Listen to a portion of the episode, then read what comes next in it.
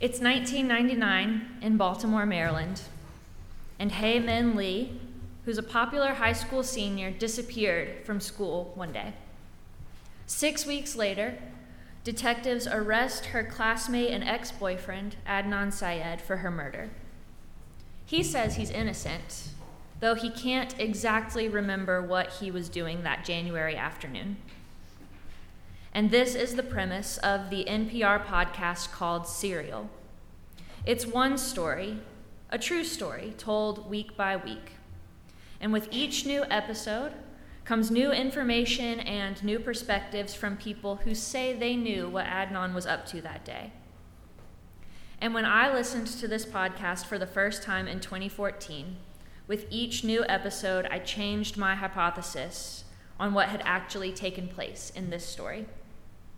One week, I would be convinced that Adnan was a hurt and vengeful ex boyfriend who carried out a premeditated murder. And the next week, I would wholeheartedly believe that he was only a bewildered bystander who could have never committed this crime for which he was framed. And most good mysteries have this quality they keep you guessing about what really happened. So, as my friend Katie and I listened to this podcast and we talked about each new episode and what we thought the true story was, we began to draw parallels between secular stories we find intriguing and what that means for how we share the gospel. If the ways in which the story of Adnan Syed are told can sway us so drastically in the span of a 40 minute episode, how much more then does it matter how we communicate the story of Jesus Christ? The way we tell a story matters. And the most compelling story that we share with the world is the one we write by living. Are the stories that our lives tell stories that communicate the love of Christ? Scripture has quite a few things to tell us about love, but perhaps one of the most well known and quoted verses on love is found in John's Gospel, chapter 13, verses 34 and 35.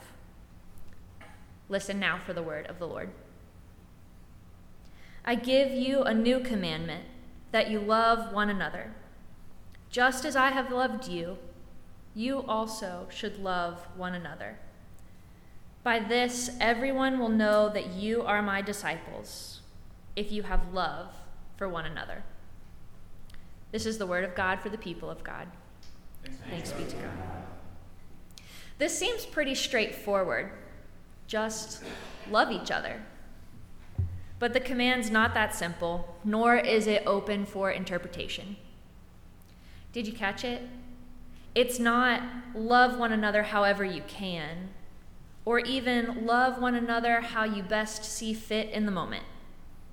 The command is clear just as I have loved you, you should also love one another. So, how exactly are we to keep this commandment? The scripture tells us what Jesus explicitly meant if we're really paying attention. If we're going to be faithful readers of this text, we have to zoom out a bit and see what else is happening around these two verses. Because the whole of John chapter 13 presents us with an important look on discipleship. This whole chapter focuses on what it means to belong to Jesus, to be his own and perhaps the most intimate portrait of belonging to Jesus is being seated at the table with him. So we back up a few verses to the Passover meal shared in the upper room. Surely we won't forget the importance of this night. Scripture tells us in verse 1 that Jesus knew that his hour had come to depart from this world and go to the Father. Having loved his own who were not in the world, he loved them to the end. We know what happens next. Jesus got up from the table, took off his outer robe, and tied a towel around himself. Then he poured water into a basin and began to wash the disciples' feet. And after he had washed their feet, had put on his robe, and returned to the table, he said to them, Do you know what I've done to you? I have set you an example that you should do as I have done to you. The disciples had been with Jesus for some time now. They had watched him serve and show kindness to others. They'd watched him heal and feed and acknowledge and include. So, why is this moment, this beautiful act of service from teacher to followers, why is this particular encounter so poignant? This command to love, it wasn't new to the disciples because the command to love is at the heart of the Torah. They would have known the words of Deuteronomy 6 to love the Lord your God with all your heart and soul and strength. They would have known what was written in Leviticus 19 not to bear a grudge against anyone, but to love your neighbor as yourself. What is significant about this commandment from Jesus is that it is a commandment to embody the kind of love that proceeds from the incarnation. The incarnation, God becoming flesh, it's integral to John's entire gospel. If you remember, that's how this book started. In the beginning was the Word, and the Word was with God, and the Word was God. And the Word became flesh and lived among us, and we have seen his glory the glory as of a Father's only Son, full of grace and truth. From his fullness, we have all received grace upon grace. Of all the ways this gospel could have begun, John's writer chose to begin with the incarnation, with the truth that God is not distant, but that God became like us God granted us access and intimacy and relationship that God deeply desires for us to claim our identity as God's own people. God reveals God's self to humanity in the person of Christ. And this is God's very nature. God gives God's self because that's who God is. We see this nature communicated in the interpersonal relationships of the Trinity, that each of the three persons gives themselves completely in love for the sake of the other. This self giving love, it defines the relationship between God and Christ. And now, as Jesus' own, we are invited to participate in that same love. This self giving love, it's the mark of discipleship because it's the sign of abiding in Christ. It's not enough to talk about Jesus' call to the disciples as simply an instruction to be humble or to offer the occasional act of service. The example that Jesus set for them by assuming the role of a slave as he washed their feet, it was not only unusual, it was countercultural.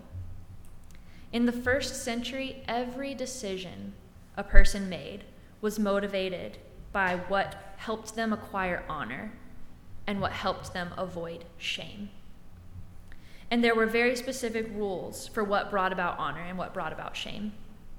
In addition to things outside of one's control, like family name and bloodline, there were also choices about how to behave in order to avoid unclean things and people who naturally would taint one's honor. Bruce Malina helps us understand the New Testament world a little bit better, and particularly gives us a clearer understanding of what it meant for this rabbi to clean dirty feet. He explains that purity rules in general deal with places and times for everything and everyone, with everyone and everything in its proper place and time. Purity rules are much concerned with dirt.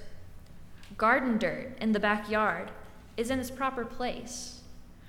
But when that same dirt gets into the house, the house is considered dirty, defiled, unclean, and impure.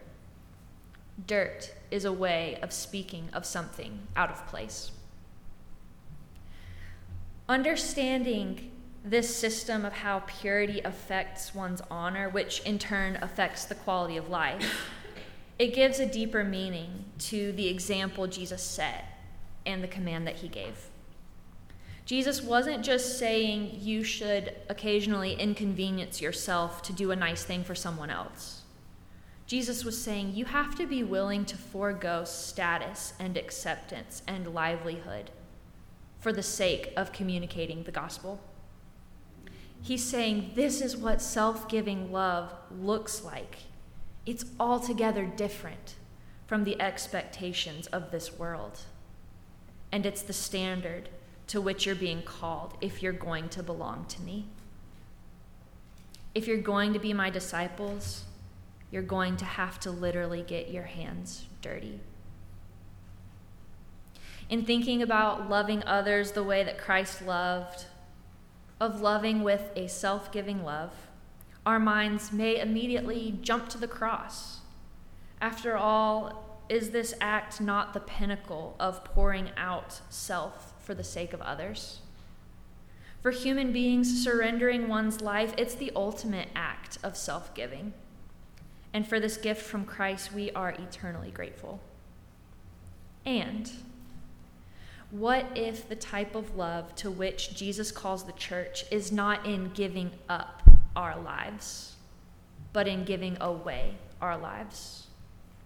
What if loving one another as Christ has loved us isn't solely about sacrifice, but grace? Jesus gives his life, and it's an expression of the fullness of his relationship with God. It's the highest expression of self giving love, which characterizes the Trinity. The motivation for Jesus' love, it's not self denial. The motivation is living out this true identity, even though it leads to suffering and death. Jesus' death was not the goal, it was a politically motivated execution.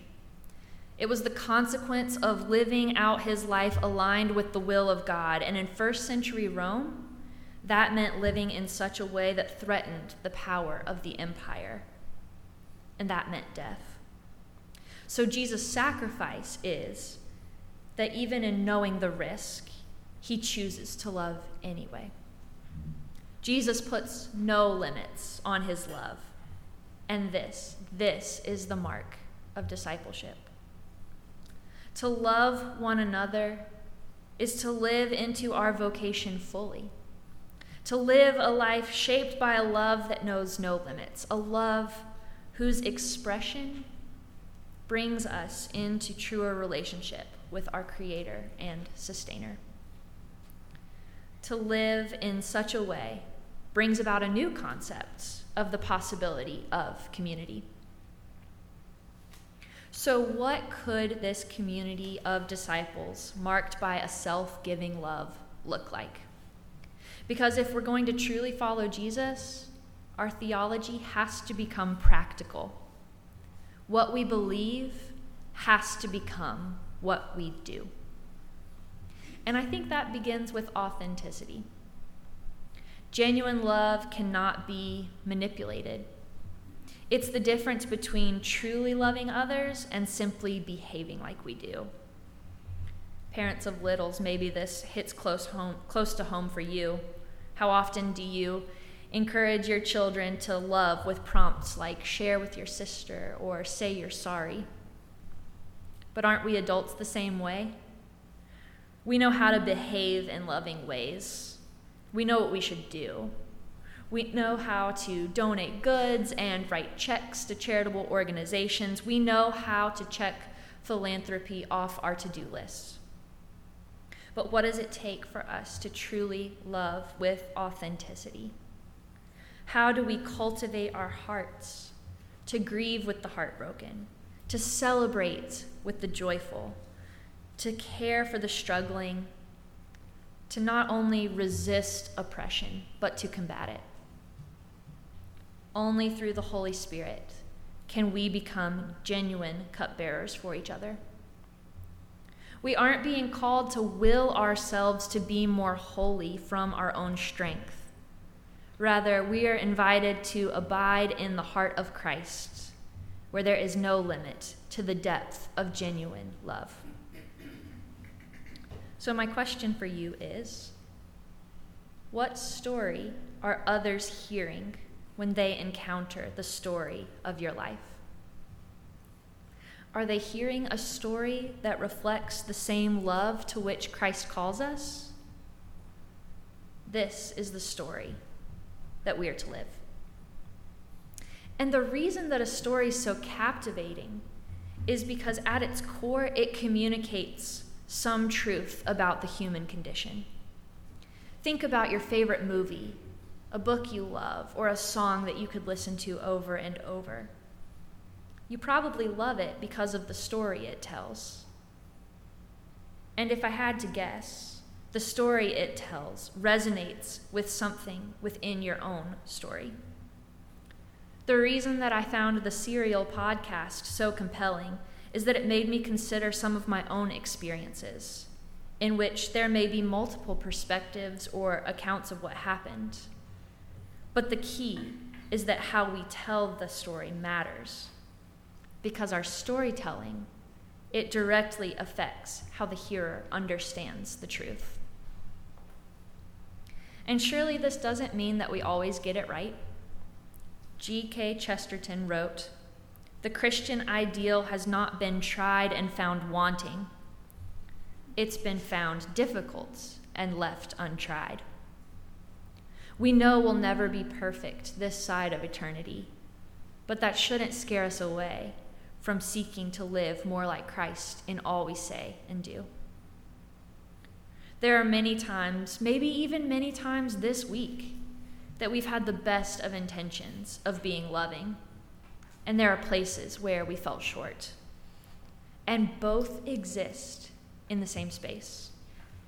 As Christ followers, we love regularly and we fail regularly. And church should be a safe place for us to fail because seeking to love and failing is better than not trying to love at all. Morgan Harper Nichols writes The reason why a good story draws us in is because it helps reflect back to us the goodness in our own stories. How can we live a good story? A story that guides others to reflect back to the goodness of God at work in their own stories. I think this is the result of making sure that our life stories contain plot lines packed with actions of Christ like love. Writing our stories with the pen of self giving love, that's the Christian ideal. That's what it means to be a disciple. In the name of Christ.